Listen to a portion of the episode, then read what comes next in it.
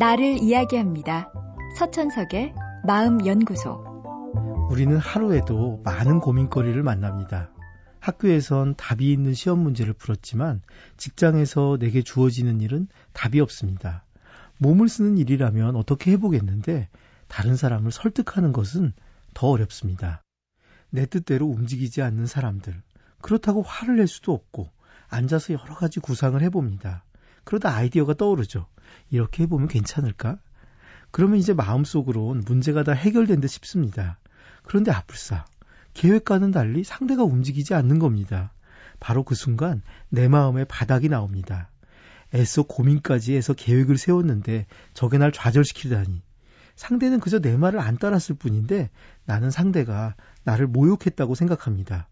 위기에서 이처럼 마음의 미천이 다 드러납니다. 나와 상대는 입장이 다를 수밖에 없으니 내 뜻대로 풀리지 않는 건 어찌 보면 자연스러운 일입니다. 그런데도 모욕감에 화를 내고 상대에게 책임을 돌립니다. 새로운 대안을 찾아야 하는 순간 좌절하고 화를 내는데 에너지를 다 써버립니다. 어쩌면 바로 지금이 뜻대로 풀리지 않는 이 순간이 집중해야 하는 결정적 순간인데 말입니다. 이렇게 우리 모두는 무척 약합니다. 좌절에 쉽게 무너지죠. 좌절하지 않고 버티기 위해선 단단한 낙관주의가 필요합니다. 상대가 따라주지 않아 계획이 실패하더라도 이번에는 이런 방법을 써보자. 포기하지 말고 끝까지 해보는 거야. 하며 버티는 마음이 필요합니다. 낙관주의는 그저 정신승리가 아닙니다. 가능성도 없는 일을 나 혼자만 잘 될 거야 하며 버티는 마음이 아닙니다. 지더라도 또 한 번 지더라도 다시 한번 도전하려는 태도입니다. 결국 해낼 수 있다는 자기 자신에 대한 믿음입니다. 그래야 이 험한 세상에서 자기의 존엄성을 지킬 수 있으니까요.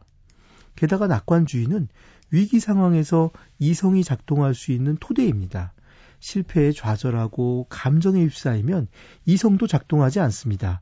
하지만 이성이 있어야 우리는 계속해서 도전하고 그 속에서 교훈을 얻어서 다시 나아갈 수 있습니다. 최종 성적이 좋든 나쁘든 자기를 믿고 도전하는 사람이 결국은 행복합니다. 포기하는 순간 우리에게 열리는 문은 불행이고 실패를 즐길 수 있는 사람이라면 미래가 자신에게 있기에 어느 문을 열어도 행복할 수 있습니다.